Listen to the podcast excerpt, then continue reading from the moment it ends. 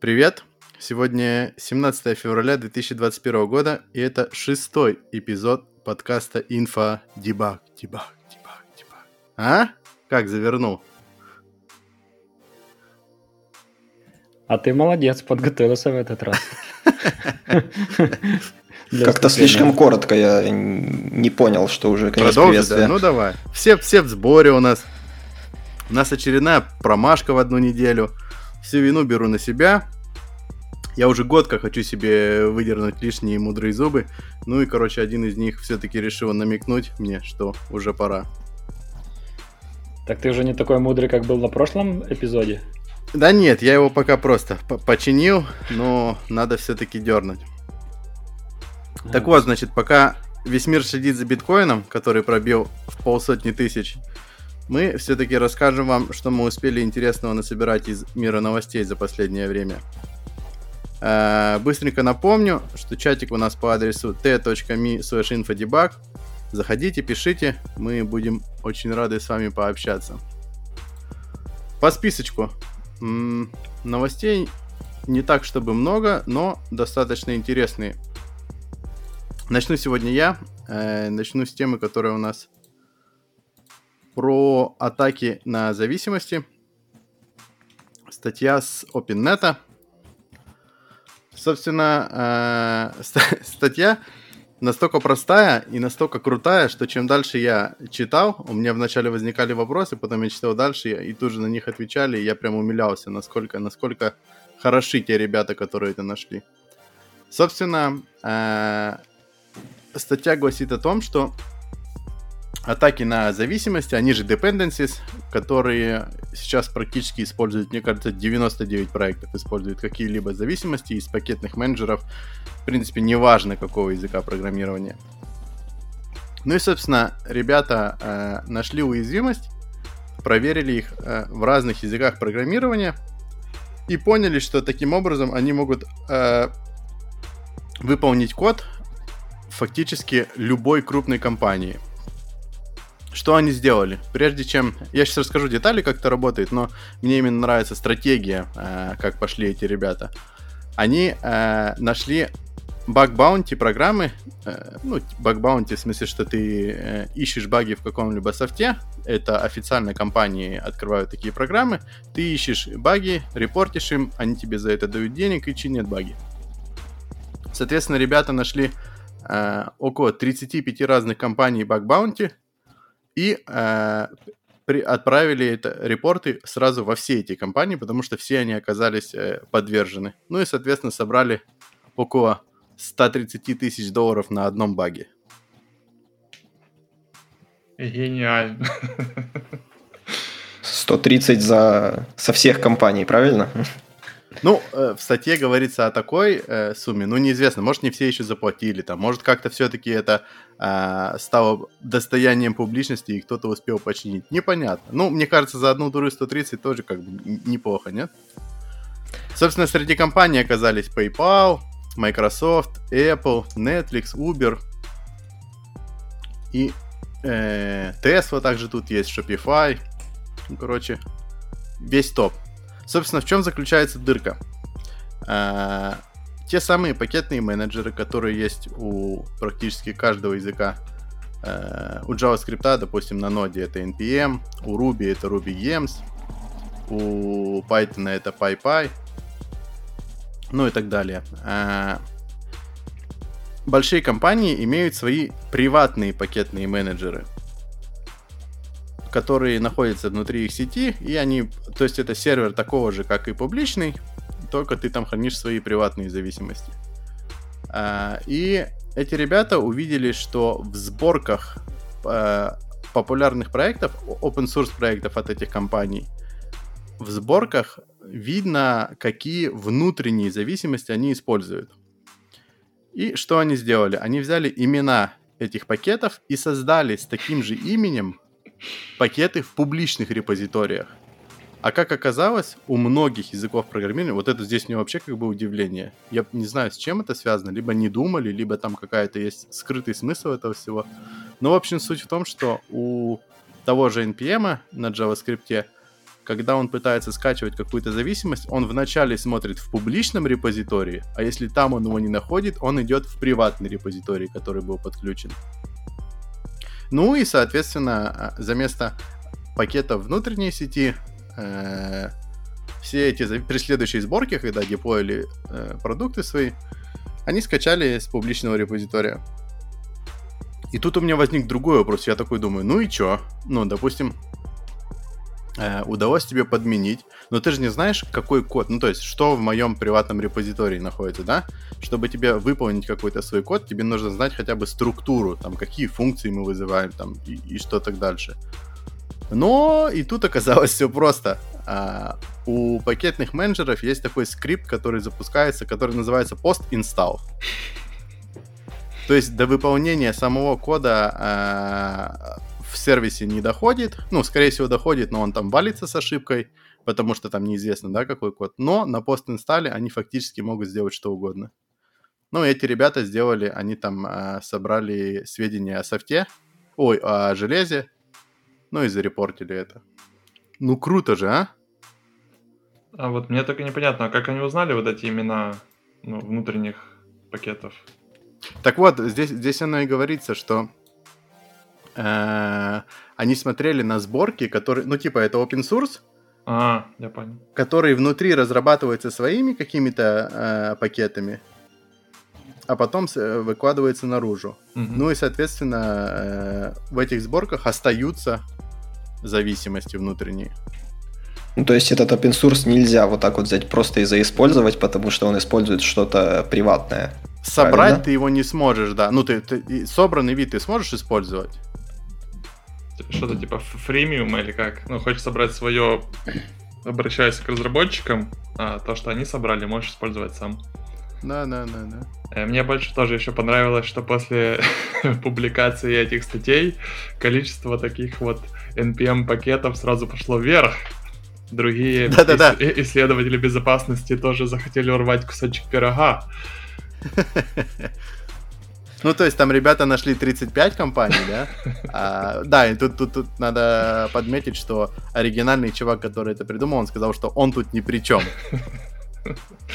То есть, после того, как, то есть после того, как он это зарепортил, в 35 компаний в NPM нашли еще около 300 таких же фейковых других э, пакетов для других компаний. Ну, может быть, кто-то тоже успел подзаработать. Я, кстати, даже не знаю, мне стало теперь интересно, потому что у нас внутри сети тоже свой NPM стоит. А, но я не уверен, что у нас есть что-то такое. У нас есть пару open source продуктов. Хм, а может и да. Н- надо попробовать. Ну, тут интересно, что они сделали правильно и пошли зарабатывать деньги, они зарепортили это в NPM, там, Ruby Gems или PyPy. То есть, по сути, это же проблема пакетного менеджера. Нет, так да, нет, написано, почему? что у тебя есть флаги, которые вот как раз ну, позволяют контролировать, просто никто их не применял. Да-да-да, там есть. стратегия, она стоит, что... Э... Да, но это просто очень странное поведение такое по умолчанию. То есть Мне ты думаешь, так кажется. изначально должно брать изнутри, а потом снаружи? Не, Мне кажется, что да.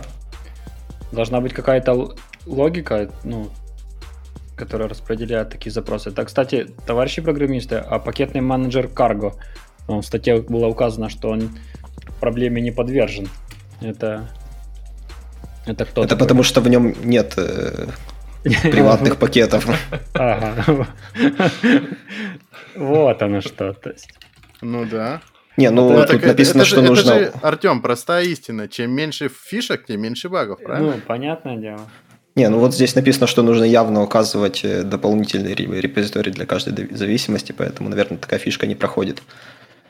Так, а тут, тут интересно, что Cargo, кстати, Cargo это пакетник для Раста, чтобы быть более точным. Э, но они, смотри, как получается. Cargo по проблеме не повержен, потому что, чтобы там что-то кастомное указать, нужно на, для каждого, да?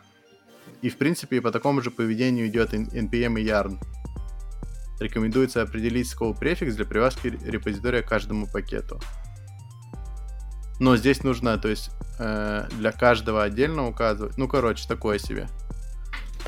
Ну, э, как э, вообще, как вообще это повторить? Э, то есть вот если я вот про NPM немножко знаю, там есть список зависимостей в этом пакете Sony. Э, ну, там же, насколько я знаю, нужно полный путь написать к приватному пакету. Либо ссылку на свой репозиторий оставить, либо Нет, нет, это говорится, это говорится именно про серверы пакетных менеджеров. Ты в своем локальном а. NPM можешь указать кастомный сервер. Ага, я про такую фичу не знал. Вот у нас э, в, в компании PipeDrive, где я работаю, у нас есть свой кастомный сервер э, пакетных, пакетного менеджера NPM, который стоит внутри сети, наружу не смотрит, и мы на своих локальных машинах указываем, что типа э, бери пакеты отсюда. Но я тоже думал, мне почему-то логично тоже кажется, что вначале он должен брать изнутри, а потом снаружи. А видишь, как оказывается, нет. Потому что я знаю, что у нас есть э, свой Docker Hub, Э, который кеширует внутри сети все имиджи. И он вначале берет снутри, а если снутри нету или кэш просрачивался, тогда он берет уже снаружи. А вот в пакетниках оказывается наоборот.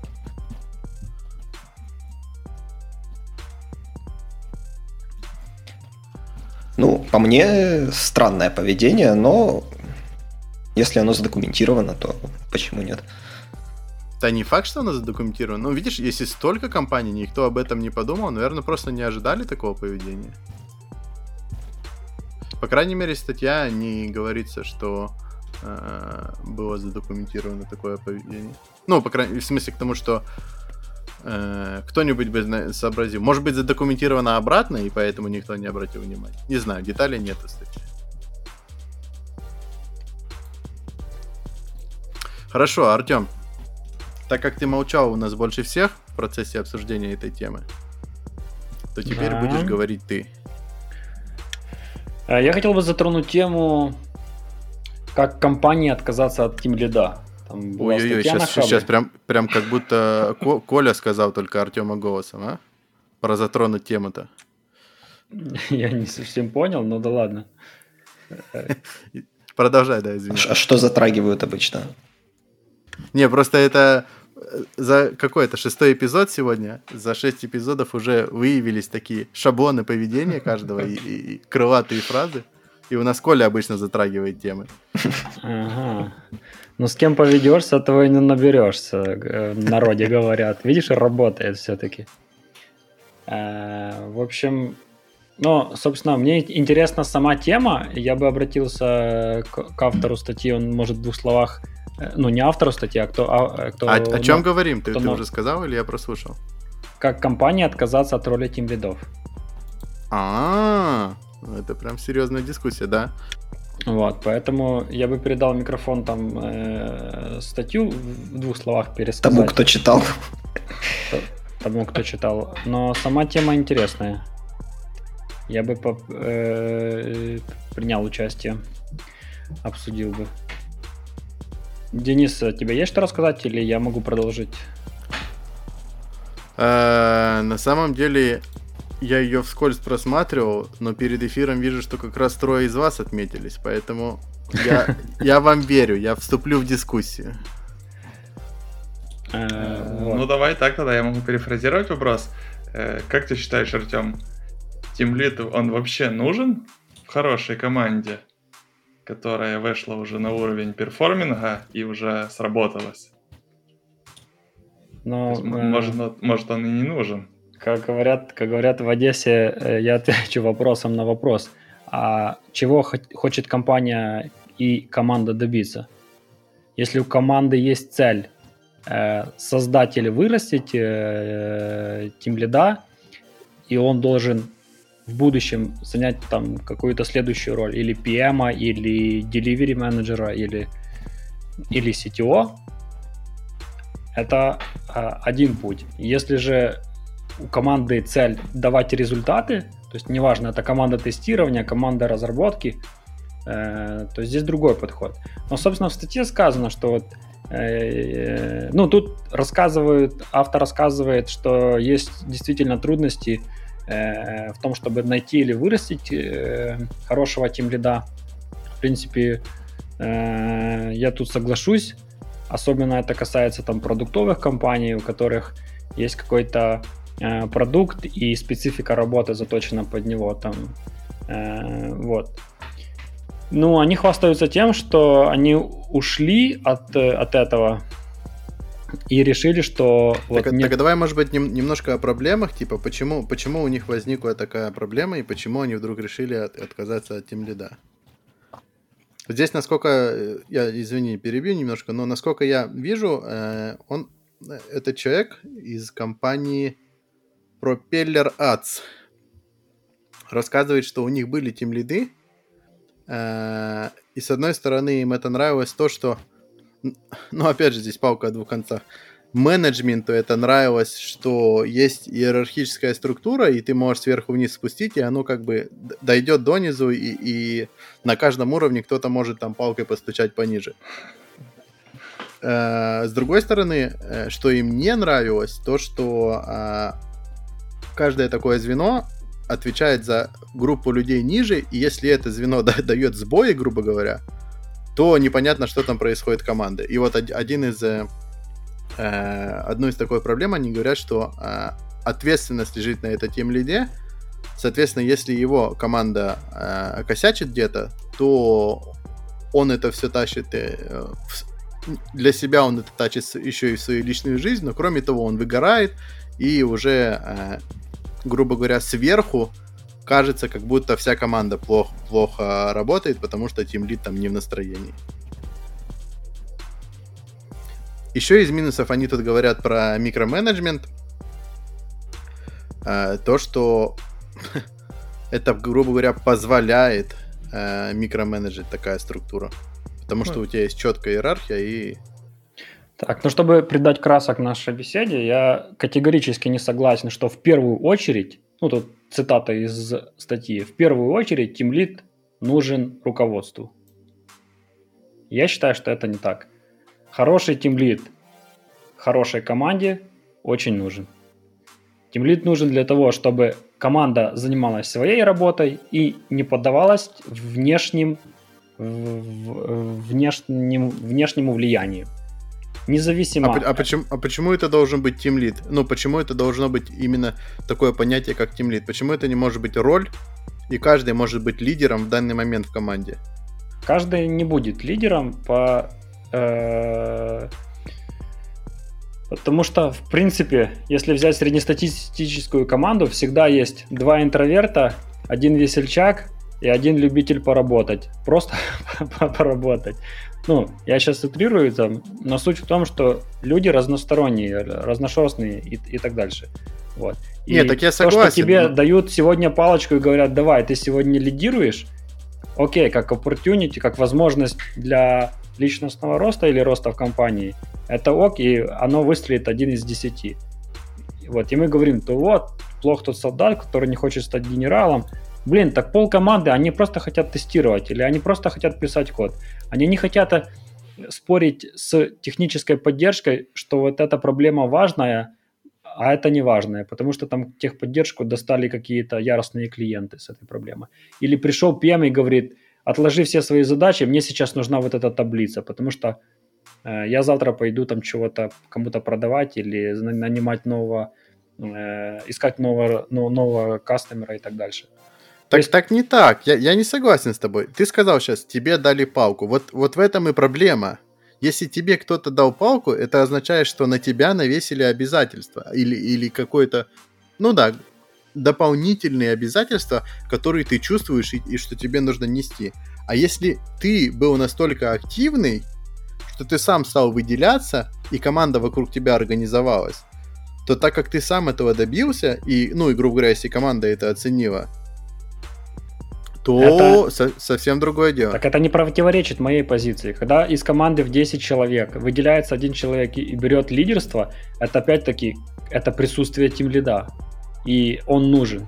То, что он про- пришел к этому э, посредством э, своих желаний э, и действий, которые были направлены на достижение этой цели, ну ок, и да, я с тобой согласен. Я к тому, что он пришел для того, чтобы защищать команду, а не для того, чтобы руководство э, вызывала его на ковер и отчитывала за всю команду, или спрашивала, чувак, а кому мы бонус дадим, а кому не дадим, кому мы зарплату поднимем или кому не поднимем. Вот. Он, этот человек, он смотрит на э, экосистему внутри команды, и он понимает, что вот, блин, вот есть какой-то токсичный диалог или токсичный э, чувак какой-то, с которым нужно провести беседу, и чтобы воспринимать, ну, чтобы как-то разрядить обстановку. Он понимает, Team Lead понимает capacity команды, что они не справятся через месяц с нагрузкой, которая придет. Поэтому он должен прийти к рекрутменту и сказать, ребята, мне нужны открытые вакансии, я буду искать людей. Он заинтересован в том, чтобы провести собес, провести набор людей в свою команду э, и выбрать их, исходя из исходных данных, которые у него есть, то есть текущая команда. Вот. А так, уже... сейчас, да, да. Артем, секунду, давай, давай заморозим эту твою мыслю. У нас тут технические неполадки. Серега нас потерял. Так, продолжаем. У нас тут э, небольшие технические неполадки. Э, Артем, на чем мы там остановились? Продолжай, пожалуйста. Да, я рассказывал на то, насколько важен Team Lead и как он должен а, взаимодействовать да, да, да, с командой. Да, да, да. Я перечислил вот, там. Э... Ты помнишь, да? Да-да-да. Так вот, скажи, а почему нужен для этого специально выделенный человек? Почему команда не может понять, что а, у них накопилось или накапливается работа, и что им нужен новый человек, и пойти от ком... ну или выбрать кого-то от команды, э, кто пойдет э, в HR там и скажет, что Денис, нужен. ты согласен, что э, Team Lead, если все, ну, большинство всяких вот этих дискуссионных моментов вынести за скобки, Team Lead это э, какая-то ответственность.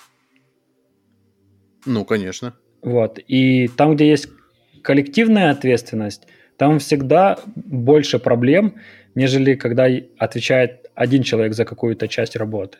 Да и нет вот... же ж. Я прям, вот я прям работаю в такой компании. Нет, Артем.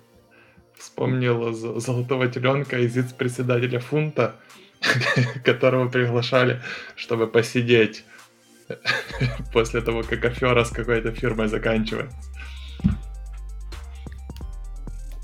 Сейчас не, не совсем понял.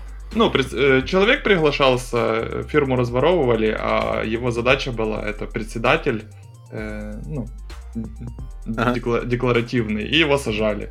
Э, на воле он получал оклад, пока сидел, получал двойной оклад. Э, ну, ага.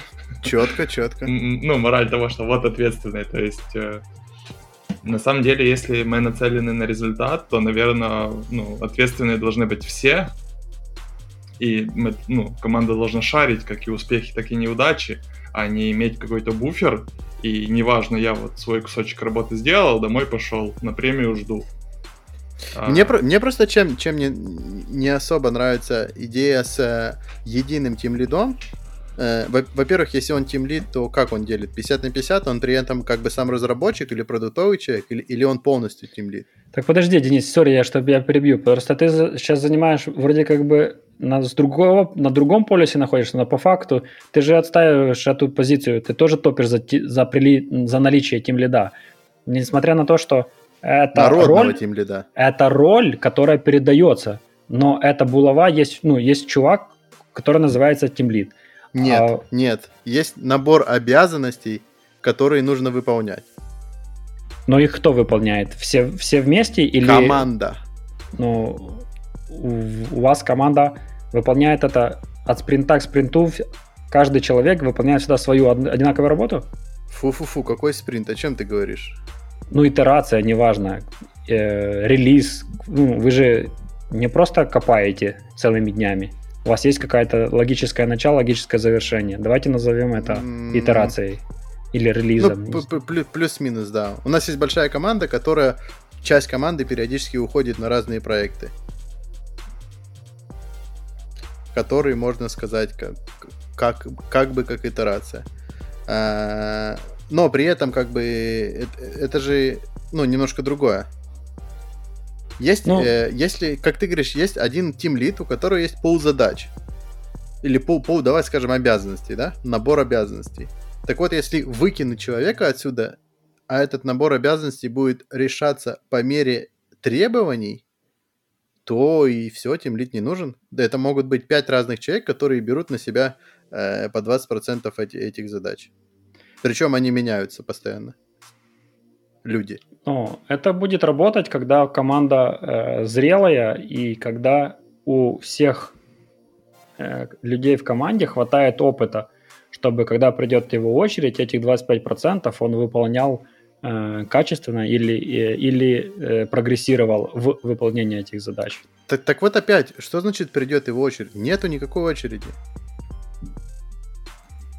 Ну, так, ну, ты, ты же сказал, что они меняются, нет? Или я неправильно слышу? Ну, они меняются в зависимости от задач. Вот сегодня пришел, ты э, в команде сегодня образовалась какая-то проблема. И Артем такой, да я знаю, как это решить. Бац, и ты пошел это решать. Это не, не какой-то специальный человек, который сейчас решает проблемы А, Б, С, а завтра возьмет Д и Ф. Нет, это вот кому подвернулось, кому сейчас легче и проще это сделать. У вас в скольких компаниях ты работал, Денис? Всего? Всего. 6, чуть побольше 6, наверное. И в скольких компаниях такая модель была работы у вас? Так подожди, это же модно-молодежно, это же только сейчас развивается. Ну, в, отвечая на твой вопрос, в одной, в текущей. Ну, то, что это молодежно и развивается, согласен. В принципе, Ну, ты а рассказываешь а вот... про пример, который работает, поэтому это аргумент, который, конечно же, применяется. Я рассказывал свои соображения, почему Team Lead важен для команды. Вот. То, что если, если ребята работают, а чувак написал статью, значит, они работают, значит, команда не посыпалась. Ну, значит, подход тоже работает, поэтому Поэтому Нет, так а, мне, мы же тут высказываем э, свою конкретную точку зрения. Ты бы где предпочел работать больше? Чтобы был а, конкретная должность тим лида, и ты занимался просто своим делом. Ли, либо чтобы а, ты все-таки вылазил из своей зоны комфорта и иногда решал несвойственные тебе, э, тво, скажем так, твоей позиции э, вопросы. Так, вот эти несвойственные позиции вопросы, они бывают разные. Будь ты инженером, будь ты там, э, не знаю, там, тимлидом, будь ты в техподдержке, всегда есть возможность. Если у человека есть желание, он может не просто там протестировать э, фичу, пройдя по тест-кейсам, а сделать какой-то exploratory тестинг, там, провернуть, э, ну, вместо тех двух значений, которые указаны в тест-кейсе, он может ставить там какие-то ну, свои придуманные э, значения, которые там действительно сломают программу там или найдет Но здесь, здесь же есть ключ, ключевая проблема в таком случае. Когда ты будешь слишком активный, ты нач, начнешь наступать на гору своему тим лиду, а ему это вряд ли понравится, потому что ты его хлеб уже отбираешь. Нет, если тим лид толковый, то ему это не не понравится. Ну, исходя из того, из, из твоего, твоих рассказов, по идее, человек грамотный тимлит, он увидит потенциал и рвение.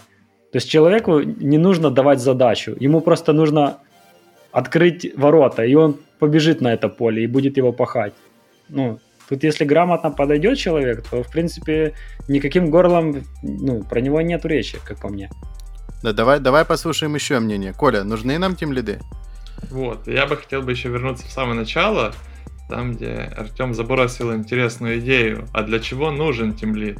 Он нужен нам, ну, нам нужно его вырастить, или он нужен для управления командой? И вот тут в Propeller Ads статье хороший момент забросили по поводу нам нужно его вырастить. Ну, то есть тимлит э, должен обладать, чтобы быть настоящим тимлидом, как минимум он должен обладать свойством авторитетом, чтобы его слушали. Верно? Конкретная, ну то есть э, вот эти конкретные да, люди. Ну, чтобы хоть как-то управлять этой командой. И тут вот получается нюанс, с которым я очень согласен. А как можно заработать авторитет? Ну, то есть можно получить авторитет, авторитет э, будучи неформальным лидером, либо получить авторитет, будучи профессионалом. И вот тот момент, и мне не нравится, если компания, взращивая тем лида, берет самого сильного профессионала, на котором держ, держится полпроекта, и делает его тем лидом. Ну, тем самым э, команда теряет поддержку технического специалиста, высококачественного и получает э, тем лида, который обучается. Да, да. Это, кстати, очень э, одна из э, ключевых частей статей, которые, статьи, да. которые мне понравилась. Вот. А по поводу меня, то есть я бы еще бы сказал бы, то есть лично для меня удобно, это зависит от размера команды. Я считаю, что для маленькой команды, то есть там, например, 5-6 человек, в ней можно обойтись без тимлида. Но если команда больше 15 человек, то тут тимлид нужен именно как вот какое-то связующее звено, либо какой-то человек, который сможет соединить и, держать э, мирную атмосферу внутри команды в первую очередь. А как, ну, каким образом? Э, ну, урегулирование, э, урегулирование конфликтов, э, раздава, понимание атмосферы команды и распределение задач и так дальше, ну, в таком вот ключе. Ну вот, вот это как раз и почему мне все это не нравится, потому что если в команде есть хоть какая-то культура фидбэка, хоть какая-то обратная связь друг к другу, тогда не нужен третий человек, чтобы урегулировать любой конфликт. Даже если он нужен, то эти двое сами придут и скажут, типа, не урегулировать конфликт, а нам нужна дополнительная точка зрения, чтобы решить тот или иной вопрос. А если есть тимлит, который урегулирует это, значит, что как бы ребята в команде достаточно эгоистичны, и каждый сам за себя. Ну, третьей точки зрения может просто не хватить, э, потому что э, как бы она для них будет не авторитетом, а Team Lead э, это тот человек, который все знает, и его послушают просто потому, что он Team Lead. Но А, а если Team Lead в итоге выберет неправильное решение? Ну, то есть, если мы говорим о... Давай предположим, что это ситуация, где мы выбираем какую-то, какую-либо технологию. Я говорю сегодня, что пишем фронтенд на React, а ты говоришь, нет, мы сегодня пишем на, на Vue. А Артем наш Team Lead. А Артем вчера вечером статью про Vue прочитал и говорит, вот я согласен с Серегой, берем Vue. А вся остальная команда на самом деле думала про React. И, и что ну, делать? ответственность лежит на главном. Так вот, и это же печально. А потом, а потом представляешь, э, когда Артем узнает, что 8 человек оставшейся команды теперь зубы на него скалят. Как он будет спать? Артем, как ты будешь спать? Походу, Спокойно очень буду. хорошо. Спокойно вот так, спать. как сейчас, да? Как сейчас, да. Я нормально. Абсолютно спокойно. Кстати, э, читал когда-то книгу э, «Развернуть, э, «Развернуть корабль». Это про атомную подлодку. Вот. И там как раз рассказывалось про то, что по всем показателям, по статистике, они черпали дно. Конечно, несмотря на то, что рассказ про подлодку, это в переносном значении того, что Э, они все было плохо в плане организации работы. Там и те моряки, которые там проходили службу на этой э, подлодке, э, у них был слабый моральный дух, они на всех учениях там занимали последние места, всегда проигрывали и так дальше. И когда там э, пришел, дали э, там, нового командира, им он проэкспериментировал модель, э, в которой не было наказаний. То есть, ну, раньше там были как бы армейские нормы, типа вот провинил, накосячил, провинился, получи за это, а он начал внедрять на то, что, ну, там, там капитан начал ходить по самым э, закоулкам этой подлодки и общаться с простыми ребятами и спрашивать у них, там, вот если у тебя тут будет ошибка, э, вот, э, что бы ты сделал? И он, ну, и он увидел то, что э, люди были очень скованы тем, что есть вот эта четкая каскадная ответственность и, и э, ну, досмотр за ними и так дальше. Вот. И он попытался это искоренить, и это дало свои результаты. То есть он как раз э, разрешал там чувакам принимать решения и нести ответственность самим за эти решения. Вот я там не помню ну, конкретных подробностей диалогов, но суть как раз в том, что э, вот, вот этих тим лидов э, на каждом, э, то есть на каждом уровне у них Сначала держалось все, то есть и потом, когда это убрали или минимизировали, э, у ребят пошли дела в гору. Ну, то есть это еще один пример, как бы, что... Извини, это про, ну, подводную лодку ты рассказываешь? Да-да-да. Это ну, фильм воен... «Поднять перископ» есть. Ну, просто у военных там все по-другому, и невыполнение приказа командира э, ну, наказывается смертью. Ну так а разве тут не так же? Ну, не смертью, но суть Не, имею в виду, что ну, бизнес Нет, и... там, и, э, ну, и, грубо и, говоря... Sorry, армия и бизнес — это разные вещи. Ну, если бы в армии солдатов сказали «сделай хорошо», нет, так ты не понял, когда чувак, отвечающий за Э, одну область работы, там, работы и так дальше, э, проходит, э, когда идет спать и заметил какую-то трещину, он про нее не сказал в, под старым руководством, потому что он боялся, что накажут э, за это его. Ну, то есть первый попавшийся. Принес плохую новость, получи, распишись. Вот, и он бы промолчал про эту трещину. Завтра из-за этой мы... трещины они бы дали течь и пошли бы в чиниться на полгода. Вот. В новом интерпретации руководства – Э, он поощрял, когда чувак, э, э, грубо говоря, он работает на кухне, но при этом заметил трещину возле пушки, пошел там, присмотрелся, при, при, нашел людей, которые компетентные в этом, привел их, показал эту трещину, и таким образом предотвратил э, минус одну пушку в, в бою, который завтра там должен был условный бой состояться. То есть таким образом мы все-таки приходим к тому, что плоская стру... э, организация, она лучше, нежели чем иерархическая. Ну, Денис, еще раз, э, я повторюсь, что тут очень важна э, зрелость команды. Если ты возьмешь 10 джунов и скажешь, что, ребята, у нас плоск... плоский этот, они скажут, no problem, спасибо, ждем Нет, результата. так а почему у тебя вообще команда, команда из 10 джунов? Может, цель такая, уйти на дно побыстрее? Не, ну если такая цель, то да. Хорошо, а, Я давайте... могу подвести итог, то есть что же на самом деле советует Propeller Ads, и на самом деле их советы очень перекликаются с стилем управления у тебя, Денис. То есть в итоге они... Что же они советуют? У них появляется новый функциональная единица новая, это функциональный менеджер. То есть, получается, у них э, роли тем лида разбиваются на людей.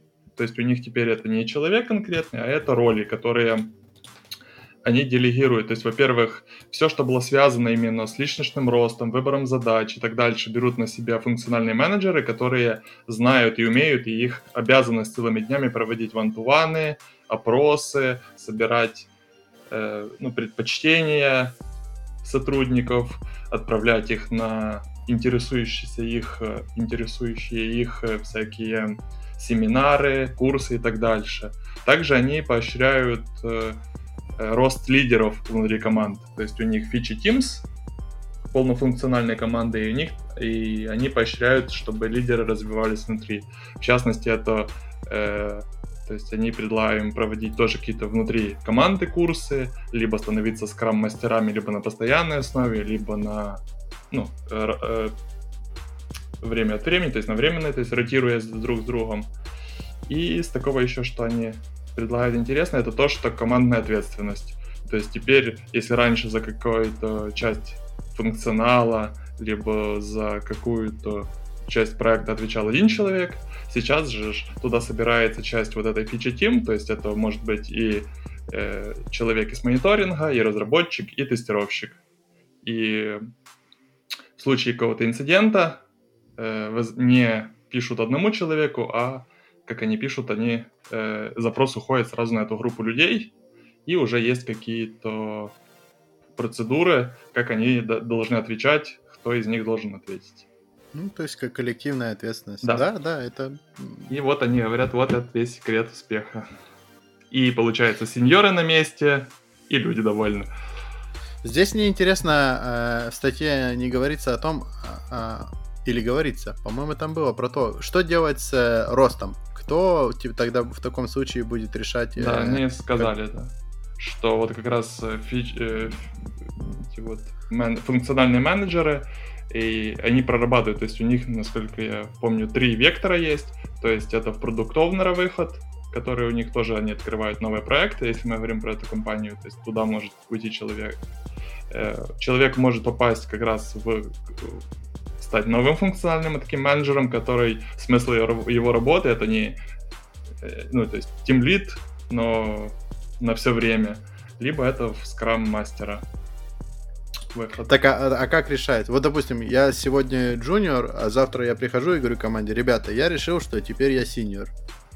Нет, так у них не работает, да. То есть у них есть вот эти функциональные менеджера, как раз прорабатывают вот эти все карты, но и они пишут, что в Scrum Master, то есть на повышение не может уйти джуниор, то есть там вот middle и выше.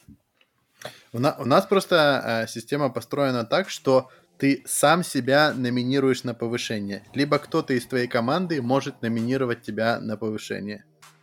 То есть э, в тот момент, когда ты решил, что та, та лычка, которая у тебя уже есть, э, тебе ее не хватает. Отлично, это два месяца после последнего пере, пере, это, переоценки, правильно? Без, безусловно, ты можешь. А, не, ну там, нет, не можешь, раз, раз в полгода можешь. А, а все-таки, но не, блин. Но не суть, а, там же по фидбэкам будет. То есть один раз такое прокатит, Артем, много раз не прокатит. Суть в чем, э, когда ты решил, что ты хочешь э, ты готов, точнее, ты уже вырос, но твоя, твоя позиция не соответствует этому, ты номинируешь себя, и вокруг тебя создается комитет. Комитет из четырех человек, которые произвольно собираются. А, это должен быть программист, синьор программист или выше из твоей команды. Это должен быть синьор программист или выше из другой команды, который фактически тебя не знает, ну, чтобы была другая объективная точка. Это должен быть кто-то из HR и кто-то из менеджмента. И в течение, когда вы готовы, в течение часа происходит у вас, грубо говоря, маленький собес внутри, внутри компании. И, и по, на основе, э, ну, вы час общаетесь, и на основе фидбэка этих четверых уже решается, переходишь ты дальше или нет. А в обратную сторону тоже можно? На понижение? Да. Или это беспроигрышная акция? Ты сам себя... Это попроситься или провалиться? Провалиться, то есть ты пошел... Во время попытки подъема. А, да. там, а там очень классно. На самом деле, Коль, это очень хороший момент. Э, если ты провалился, то эти четверо должны четко и конструктивно объяснить, почему ты провалился и что тебе нужно сделать, чтобы таки получить эту э, должность. Да, но можно ли понижение получить? Нет. Компания Ну, как бы, что, что значит повыше? Ну, ты представляешь себе такое, чтобы кого-то понизили? Ну, как бы. Ну, мне кажется, и так это хорошо, ну, это и так хорошо работает, ну, типа, вот как психологический фактор, что даже без понижения, ну, типа, что скажут, что не готов, ну, большие звезды, э, рок-стар компании скажут, что ты еще не молодцом. Серега, э, так понижение будет означать, что в прошлый раз система отдала сбой. То есть ему... Нет, нет, не может, не может быть понижения. Да, да, да. Не, ну просто мало ли там плохо подготовился, не выспался, хомячок умер. И вот пришел, так промолчал. Ты же, нет, так а ты же заранее мог сказать. Ну, типа, если ты знаешь, что ты не готов по каким-то временным причинам, так перенеси э, этот митинг на другое время. Это же как бы твоя личная ответственность. Это же тебе в первую очередь надо. Да, перенести Хорошо, этот вариант. Э, тема очень классная, и мы потратили уже около получаса на это. Давайте пойдем дальше. Давайте пойдем дальше. Э, поговорим насчет новой и модной соцсети Clubhouse, которая уже не знаю в течение какого времени. Она появилась, оказывается, весной, но Пока я про нее Пока Маск не написал, никто о ней не знал. Да, получилось, наверное, так, что э, один известный блогер в, послед... в последнее время, сам... самый богатый блогер этого мира... Это ты хорошо подобрал название. Который э, в последнее время очень много вещает в, в твиттерах и, и, и говорит о всевозможных громких... Не суть, в общем. Э, есть такая социальная сеть Clubhouse, Э, которая до сих пор работает только на iOS, даже не, не на macOS, а только на iOS. И Android-версию они не анонсировали и даже не обещают. А попасть туда можно также только по инвайтам э, от э, по номеру телефона, грубо говоря, или по твоей телефонной книге тебя должны заинвайтить. Тут, соответственно, все security ребята сразу же подумали о том, а зачем Clubhouse при регистрации собирает всю мою телефонную книгу, да? Да. Да, я возмутился. Но выбора он тебе не дал. Ну, получается, да. Либо закрываешь приложение, либо поехали дальше. Чтобы пользоваться, нужно спалить все свои контакты. Очень как-то нехорошо. Ну, собственно, фишка этой сети в том, что это а, аудио комнаты, это клубы и аудиокомнаты. Вы можете создать свой клуб, своей тусовки, в которой будут аудиокомнаты, которые как публичные, так и приватные. Э, э, любой человек может делать эту комнату. Соответственно, его подписчики получают уведомления. Э, затем, когда... Там такая система уведомлений достаточно интересная в том плане, что сейчас я пытаюсь найти, у них тут было описано. Ну, если твои общем... контакты разговаривают, то ты можешь присоединиться. Да, да, да. Там получается, что в начале спикеры, потом, если ты зашел слушать, э, то твои друзья начнут получать уведомления, что Сергей сейчас слушает такую комнату. Ну, в общем, таким образом, оно как сарафан работает. А, как идея могу сказать... А, ну давай закончим уже об этом. И, собственно, суть в том, что создаются эти комнаты, и ребята там рассказывают на абсолютно любую тему. Илон Маску там рассказывал... Я, кстати, даже не знаю, о чем он рассказывал. Про Теслу что-нибудь? Или про Dogecoin. Может, и про Dogecoin. И... Ну и, в общем, то там можно поднимать руку, и тебя также выводят в эфир и ты можешь что-нибудь спросить и, и, или рассказать. Э, кроме того, в приложении нет возможности записывать что-либо, э, ну, в смысле, что-либо, э, этот самый беседу, и они специально как фишку не хотят это делать. Таким образом, если ты хочешь узнать, о чем говорит Илон Маск, тебе нужно быть там. Могу рассказать историю, как я, я вот сегодня с утра захотел зарегистрироваться в этой сети. И ага. хочу поделиться несколькими моментами. Ну, то есть, первый момент, а, как оказалось, что если можно просто зарегистрироваться, то ты получишь инвайт от самой системы. Не понял. Ну, не сразу. То есть тут какой-то нюанс, я не до конца разобрался, но некоторые люди пишут, возможно, это как-то связано с телефонной книгой, что кто-то увидит из твоих контактов телефонной книги и добавит тебя. Но некоторые люди получают инвайт не сразу, но от системы, то есть не через приглашение. Не, ну они просто раз в какое-то время раздают пачку инвайтов, так да, все делают. Да, да, да, да. Вот. Там типа получается, И ты просто, когда ты, ты регистрируешься, ты становишься в очередь. Да, ты занимаешь ник и вот, э, Ну, получается, я утром подал заявку, ничего через час не произошло, и я подумал, ну, всегда же есть какие-то обходные пути. Вот тут я заметил интересную вещь. Существует куча телеграм-каналов, и которые вот работают по такому лавинообразному принципу. То есть, и типа продают за соточку, да? Не-не, бесплатные они. Но я сейчас расскажу, ну и, наверное, я поделюсь предположением, э, в чем смысл. То есть, получается, ты просто остаешь, оставляешь свой Clubhouse и Telegram э, юзернеймы, и люди просто сверху, кто-то отцепляет людей, ну, регистрирует людей, и они на честном слове должны взять следующих двух, те должны взять следующих двух, ну и так, так же, ну, типа... Ну ты тогда расскажи, раз ты уже начал, расскажи, в чем система, как, как разгоняются эти инвайты, и почему их становится больше. Ну, насколько я понял, что после того, как тебя пригласят, ты можешь отправить от двух до семи новых инвайтов. Ну, там два изначальные, и говорят, а. периодически еще насыпают. Вот. Но суть в другом. То есть, вот мне понравилась эта сама идея, что я попробовал два этих... Э, ну, я использовал свою вторую сим-карту, которая мне для таких вот странных вещей.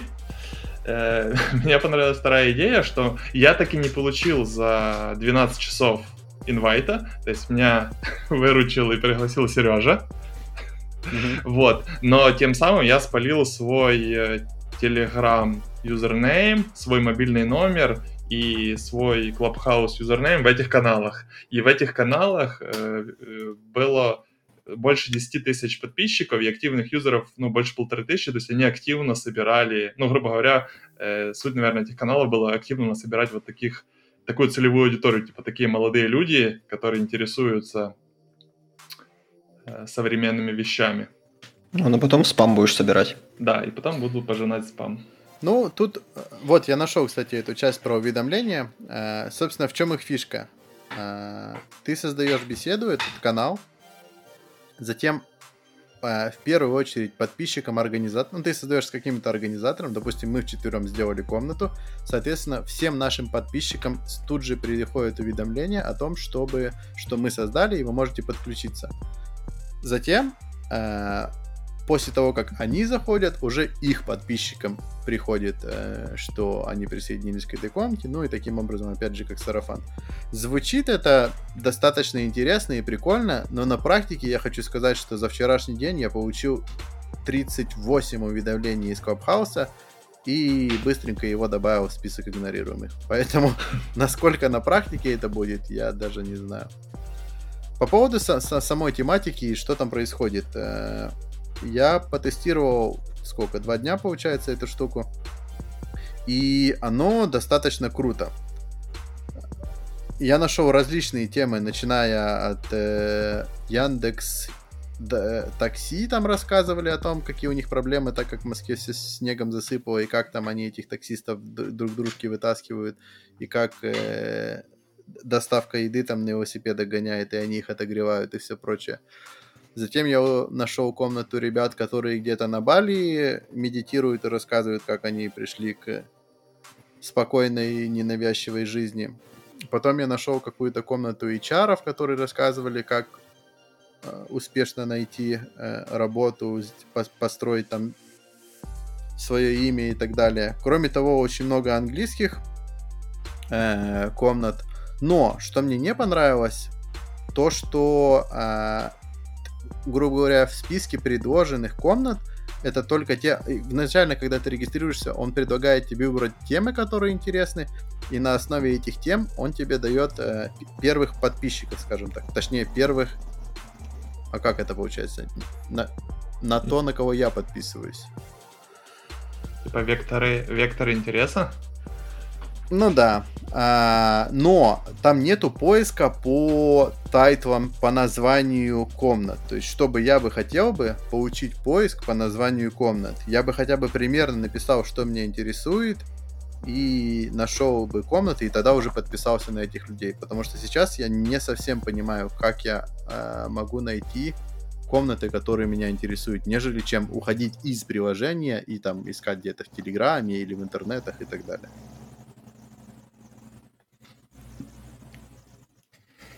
И если ну, кто-то на, на правах рекламы, если кто-то хочет получить инвайт в Clubhouse, пишите в наш чат в Телеграме. Да, чатик t.me слэш инфодебаг. Раздадим инвайты.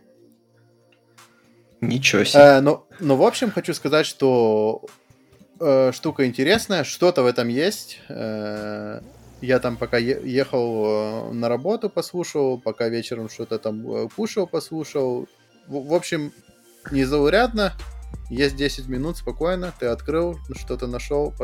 Достаточно прикольно. Мне нравится. Свежо, интересно, мне нравится.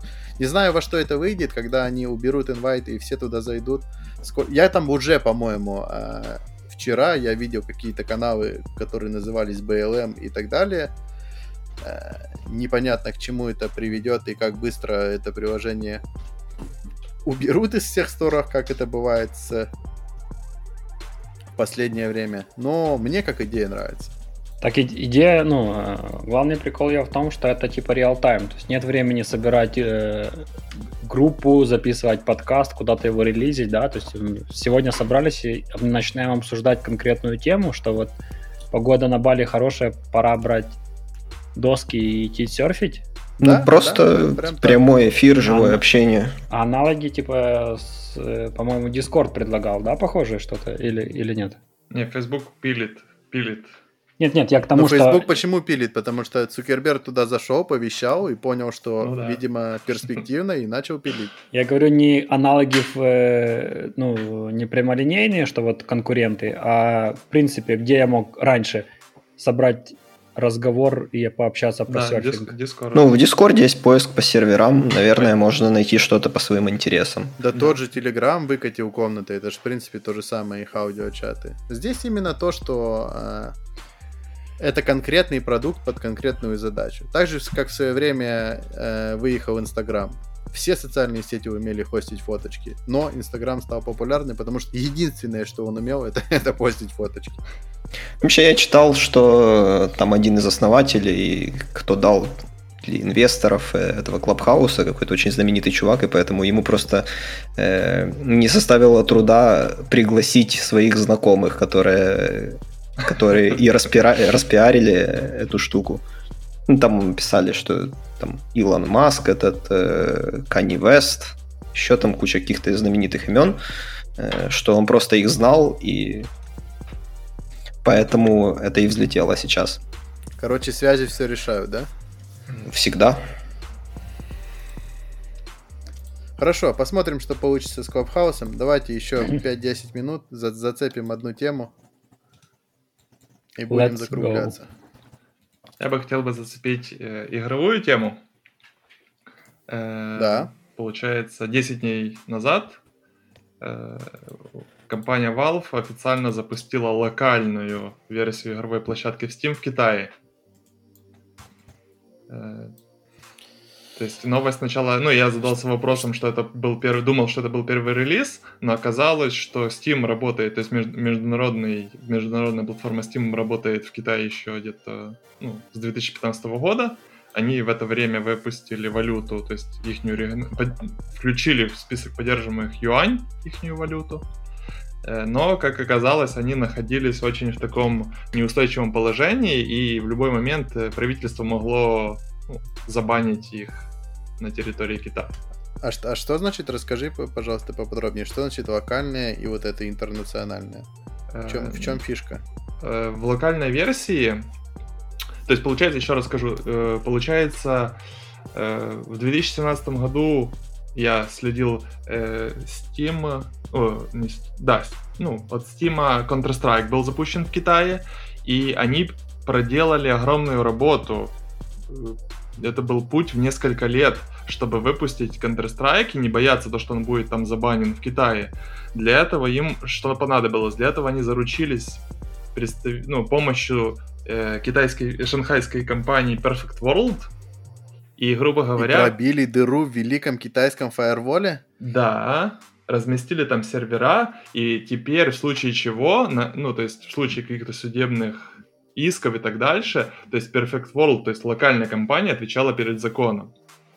И еще так, а- сам... так а что да. это означает? Что они могут играть только на китайских серверах CSGO? Не-не. Или же они могут везде играть? где Они могут везде играть, но для того, чтобы официально выйти в Китае, им пришлось переделать. То есть они сделали свой лаунчер, они э, переделали его под э, ихние ну, культурные традиции. То есть тут есть такой нюанс, э, что там было много моментов, много исправлений, но то, что я помню, что в Китае запрещены черепа ну, в играх. И Да, и- Counter-Strike перерисовал все скины, э, на которых были черепа. То есть, либо, и это превратилось либо в такой незаметный череп животного, ну, то есть мы говорим про человеческие черепа, либо это э, противогаз. В Также- Доте тоже был герой, с че- ну, скелет был, и его тоже перерисовали из-за этого. Э, Также э, в Counter-Strike убрали кровь, то есть тут там уже нету крови э, в китайской версии. Ну, это мы уже проходили. У, у немцев тоже Да. выходит с версии. И из такого, что еще третье помню, это то, что э, на некоторых скинах были именно, ну, куски плоти, ну, то есть, типа, расчлененные куски нарисованы, ну, арты, и их они полностью так вот заретушировали, ну, и огрубили, чтобы они уже не были такими сильно кровавыми. Ну окей, это если мы говорим про Counter-Strike. Да, а в чем вот. преимущество? Почему, почему я должен использовать... Чем лучше использовать локальную версию, чем интернациональную? Э, То, что ее не, ну, то есть, что ее не, не могут закрыть в просто вот э, в жухе закрыли. То есть тут они Но получили... насколько я понял, в локальной версии там всего лишь 40 тайтлов. Да, там где- где-то около 50 игр, да. Э, И это их путь, который они начинают из-за того, это все официально. То есть они получают лицензии у правительства и начинают этот путь как представитель. до этого э, ну, могли перекрыть доступ, заблокировать этот сервис ну, без каких-то объяснений причин. И вот еще интересно тоже, я порылся в этом ну, магазине. Самое интересное, что он отличается от э, интернационального магазина, потому что я там увидел Counter-Strike, и там именно обложки игр другие, то есть не, ну, переделанные. Ну да, рынок большой, поэтому, видимо, компания готова на то, чтобы даже делать, тратить кучу человека часов, чтобы все переделать, нежели э, чтобы получить вот этот проект. Да, ну и выходить на этот рынок. Ну и еще из интересного, то есть оказалось в Китае, ну почему вот 50 тайтлов, э, в Китае нельзя вот так просто без лицензии э, выпускать игры. Ну, в стороны. А что же делать всем инди? Инди-студиям? Вот это хороший вопрос. Выпускаться не в Китае. Но здесь вот статья тоже говорит, что э, у PlayStation 4, Xbox One и Nintendo Switch у них тоже отдельные свои китайские версии. Ну, то, ну кстати, вот тут интересно, что, например, у PlayStation 5 и Xbox э, One X, да? Угу. Xbox Series X, а, это же Microsoft, они же напридумывали имен, которые не отличить. Э, их версии магазина до сих пор нету в Китае. То есть Получается, даже если у тебя следующее поколение, то есть PlayStation 4 магазин есть в Китае, а PlayStation 5 да. магазина нет в Китае. Э, да, у них все на таком вот сильно зарегламентированном лицензировании. И насколько я понял, там еще, вот я не вспомню, про какую игру тоже читал, там еще есть такой нюанс, что эту лицензию нужно продлевать. Ну, то есть, то ли ты выпускаешь какое-то продолжение своей игры, и это количество лицензий на рынке ограничено и ты можешь ее просто не Количество получить. копий, в смысле? Или, или не, ли, лицензии на игры. То есть ты не можешь выпускать, там, выпустить 50 игр и получить 50 лицензий. Ага, ага. То есть там есть какой-то квота на лицензирование, и ты можешь просто не получить. Ну и там тоже за это борются и так дальше. Ну, разработчики. Целое дело. Ну, Мало того, что много, да, выйти туда на рынок, нужно еще будет. и там как-то оставаться. Согласен. Артем, а что ты думаешь про игры? Вопрос с подвохом. Пустая Хорошо трата думаю. времени. Хорошо думаю. Думаю, что геймеров стало намного больше с началом пандемии, потому что все-таки люди ушли в онлайн и, и начали катать. Ну, собственно... Кстати, од... Да-да. Извини, перебью. Одна из комнат в Клабхаусе, на которую вчера наткнулся, была э, что такое киберспорт, как и там причем э, разговаривали такие э, ребята лет 20-25, но одна из тем у них была, как рассказать своим родителям, что киберспорт это не детская забава, а это круто и, и модно, молодежно, и на этом можно даже зарабатывать. Так, ну, там был киберспорт, стриминг и все Показать, прочее. показать официальную зарплату, я думаю, что она у них официальная. Топ-10 игроков Counter-Strike Go не, не, родителям. Я, я бы сказал это... бы, э, просить на стол пачку денег. Не, но... Да-да, Артем, если ты на, на Твиче стримишь как бы с, с большим декольте, то там у тебя официальной зарплаты нет. Стоп, но мы же говорим про киберспорт, э, ну как спорт все-таки. Мы делаем, делаем ставку на это, поэтому не знаю, ребята, что там у вас за подработки, но я, я все-таки про, про топ, официальный топ-10 игроков Counter-Strike, это будет нормальное доказательство, пояснение родителям, что такое киберспорт. Кстати, тут вот еще ну, тоже ловушка, что э, вот как раз топ-100 игроков могут получать 99% э, денег, ну, если там мы возьмем Могут, да, да, да. Поэтому, ну, онлайн в Counter-Strike сильно больше, чем количество профессиональных игроков, которые хоть какие-то деньги зарабатывают. Не, ну подожди, бегунов в мире тоже намного больше, чем профессиональных спринтеров, правильно? Это точно. Правильно. Но родителям проще объяснить, что ты хочешь заняться бегом. Денис, а ты сказал вопрос с подвохом. Это потому, что ты знаешь, что я не геймер, и вот это решил спросить у меня, что я думаю про игры? На основе предыдущих выпусков, когда мы затрагиваем темы с играми, ты быстренько отключаешься на какое-то время. Да, не хочу мешать профессионалам обсуждать серьезные темы. Хорошо, я думаю, на этом мы будем завершать нас выпуск под номером 6. Увидимся с вами через неделю. И всем пока. Счастливо. Пока. Пока.